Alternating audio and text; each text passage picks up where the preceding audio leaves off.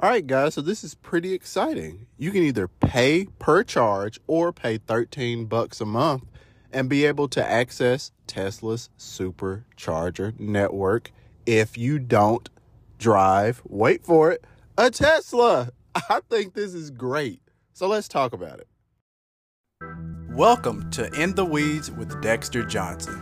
This is a tech podcast all about you, the listener my aim is to educate, inform, and most importantly, empower you with the tools that you need to face this ever changing world of technology.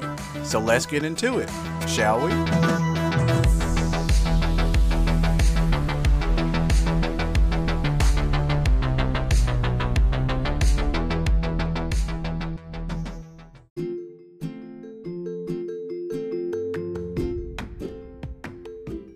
All right, guys. So all of this is coming at the helm of new superchargers and Biden's plan to help foster and bolster the EV network that he he kind of laid out a plan to to push EVs more. So here's the thing.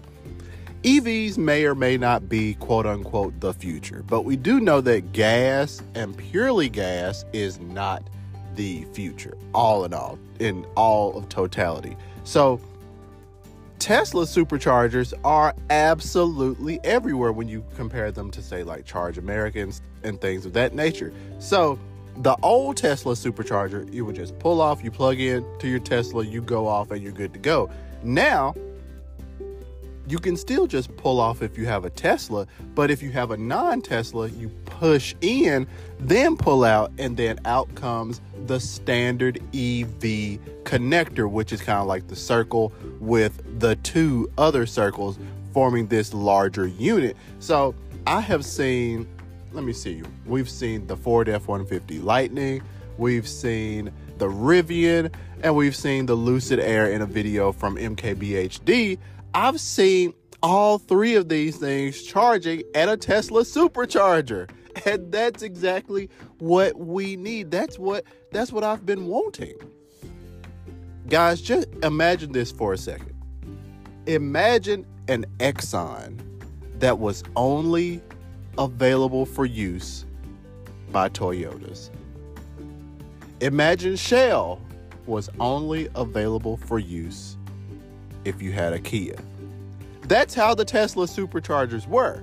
Here's the thing all electric vehicles run off of the same thing electricity. So, why not make it so that everyone can charge at multiple places? No one should be, in theory, locked out of charging at a location just because your stupid EV is made by another brand. So, this is huge. And what I'm hoping, what I'm hoping is that Tesla wanted to do this on their own versus kind of being forced by the government. Because here's the thing in Europe, this has been going on for months. This is just now being rolled out to the Americas, the United States. So good on Tesla. You know, I'm not necessarily a fan of Elon Musk things, but in terms of the company, this is the inroads that we needed to make. This is a long time coming, and I hope that this helps proliferate increased access to charging. So, good job. The supercharger network is slowly opening up. Until next time, guys, follow me on Mastodon, and I'll holler at you.